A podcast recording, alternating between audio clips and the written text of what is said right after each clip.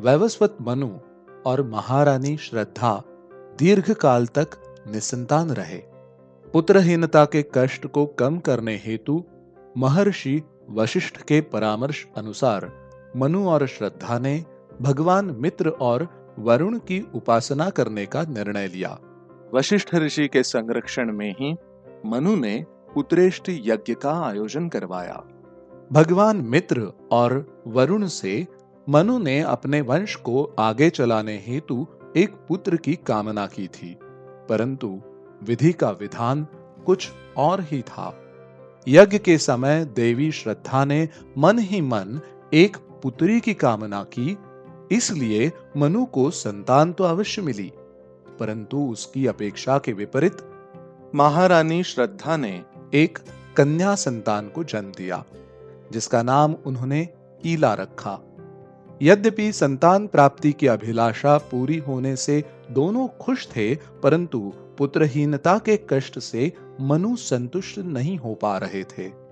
अतएव वह पुनः महर्षि वशिष्ठ की शरण में गए। हे ब्रह्मर्षि, आपको ज्ञात है कि समग्र राज्य को चलाने हेतु मेरे उपरांत मुझे एक उत्तराधिकारी की आवश्यकता है। इसलिए मैंने आपसे एक पुत्र की इच्छा प्रकट की थी, परंतु पुत्रेष्टि यज्ञ संपन्न कराने के पश्चात भी मुझे कन्या ही प्राप्त हुई। कृपया मेरी इस व्यथा का निवारण करे, महर्षि। व्याकुलता भरे कंठ से मनु ने निवेदन किया। राजन, यदि आपको पुत्रेष्टि यज्ञ के पश्चात कन्या की प्राप्ति हुई है, तब उसे आपको स्वीकार कर लेना चाहिए। यही विधि का विधान है और इसमें हस्तक्षेप करना अनुचित होगा। वशिष्ठ ऋषि ने परामर्श देते हुए मनु से आग्रह किया। परंतु पुत्र मोह से संतापित मनु का हृदय गुरु वशिष्ठ की बातों को स्वीकार करने की अवस्था में नहीं था। अतएव वशिष्ठ ऋषि ने मनु की आकुल प्रार्थना को स्वीकार करते हुए अपने तपोबल से जन्मी संतान का लिंग परिवर्तन कर दिया। अब मनु और श्रद्धा की प्रथम संतान सुद्युम्न के नाम से प्रसिद्ध हुई और मनु के बाद राज कार्य संभाला। ज्ञानी व शूरवीर सुद्युम्न एक प्रजावत्सल राजा के रूप में अपने राज कर्तव्यों का निर्वाहन करने लगे। एक दिन शिकार खेलते समय एक हरिण का पीछा करते करते सुद्युम्न भूल से सरवन वन में प्रवेश कर गए। सरवन वन महादेव और शक्ति का प्रमोद स्थल था। माता पार्वती की आज्ञा के अनुसार वहाँ पर भगवान शिव के अतिरिक्त किसी और पुरुष का प्रवेश वर्जित था। यदि कोई पुरुष इस नियम का उल्लंघन करता तो उसे दंड स्वरूप आजीवन स्त्री में परिवर्तित हो जाने का अभिशाप मिलता। यही भूल अब सुद्युम्न भी कर चुके थे। दंड स्वरूप सुद्युम्न अब एक अति सुंदर स्त्री का रूप धारण कर चुके थे। उनके साथ साथ उनके अश्व चंद्रप्रभ का भी लिंग परिवर्तन हो चुका था। अपने परिवर्तित स्त्री रूप को देख वह स्वयं अचंभित हो जाते हैं। आश्चर्यचकित सुद्युम्न भली भांति जानते थे कि इस स्त्री रूप के साथ उनका राज्य में वापस लौटना असंभव है। अतएव वह उसी उपवन में रहने लगे। कुछ दिन सरवन वन में भटकने के उपरांत सुद्युम्न को महर्षि वशिष्ठ का ज्ञात हुआ। उनकी इस दुर्दशा का निवारण केवल ब्रह्मर्षि ही कर सकते हैं, यह सोचकर सुद्युम्न ने वशिष्ठ के आश्रम की ओर प्रस्थान किया। स्त्री रूपी सुद्युम्न को देखते ही वशिष्ठ उनके आगमन का उद्देश्य समझ चुके थे। हे ब्रह्मर्षि, आप तो अंतर्यामी हैं। इस स्त्री रूप में मेरे कष्ट को समझने का प्रयास करे भगवान। व्याकुल कंठों से सुद्युम्न ने गुरु वशिष्ठ से प्रार्थना की। हे राजन, मुझे आपकी पीड़ा का पूर्णतः आभास है। आपका जन्म एक स्त्री के रूप में ही हुआ था। आपका स्त्री रूप विधि निर्देशित था। परंतु आपके पिताश्री वैवस्वत मनु ने आपके जन्म के उपरांत सृष्टि के नियमों का उल्लंघन करते हुए आपका लिंग परिवर्तन करवाया था। वशिष्ठ ने सुद्युम्न को उनका जन्म वृत्तांत बताते हुए कहा, हे मुनिश्रेष्ठ, आप फिर से मुझे अपने तपोबल से पुरुष बनाने की कृपा करें, विनती करते हुए सुद्युम्न ने आग्रह किया। ऐसा करना असंभव है, राजन। माता पार्वती और महादेव की इच्छा के विरुद्ध आचरण करना किसी के भी शक्ति के बाहर है। अतएव आप उन्हें आशुतोष का स्मरण कर तपस्या करें। केवल भगवान शिव और महादेवी ही आपके संकट का निवारण कर सकते हैं। अपनी असहायता और सुद्युम्न को उसके अभिशाप से मुक्ति का मार्ग दर्शाते हुए वशिष्ठ ऋषि ने उपदेश दिया। हे महादेव, हे आशुतोष, अपने दास का प्रणाम स्वीकार करें भगवान। मैंने अज्ञानतावश सरवन वन में प्रवेश किया था। मैं अपनी भूल की क्षमा प्रार्थना करता हूँ। हे नीलकंठ, मुझे अपना पूर्व रूप प्रदान कर अपने इस भक्त पर कृपा करें, महादेव।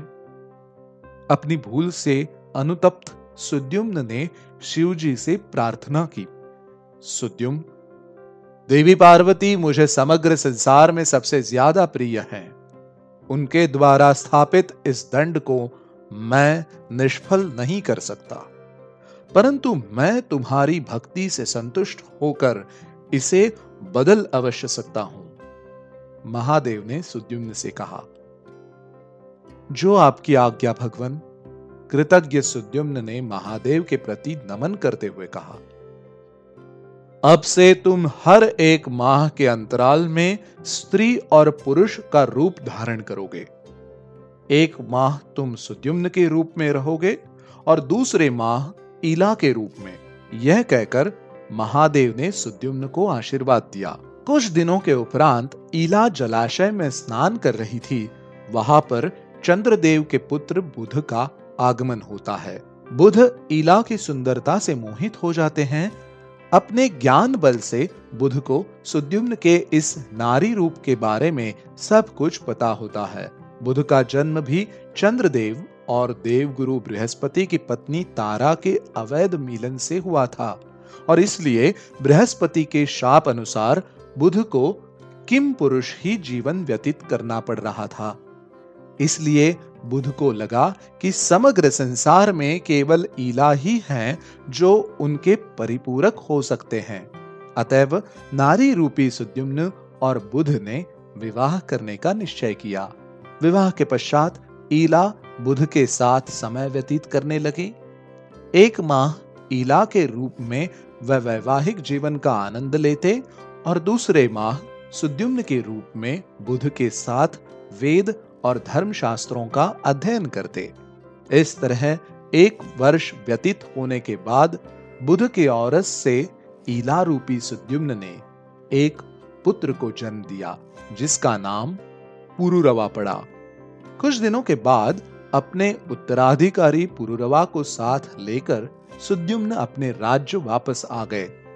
पुरुरवा के युवक अवस्था को प्राप्त होने के बाद सुद्युम्न ने उन्हें राजकार्य समर्पित कर संन्यास लेने का निश्चय किया। वर्षों पहले की गई अपनी भूल का प्रायश्चित करने हेतु वो देवी पार्वती की आराधना में तपस्या करने लगे। उनकी तपस्या से संतुष्ट भगवती ने सुद्युम्न को उनके पार्थिव शरीर से मुक्ति देते हुए चिरकाल के लिए अपने धाम में शरण दे दिया। सुद्युम्न के बाद वैवस्वत मनु के और भी पुत्र हुए।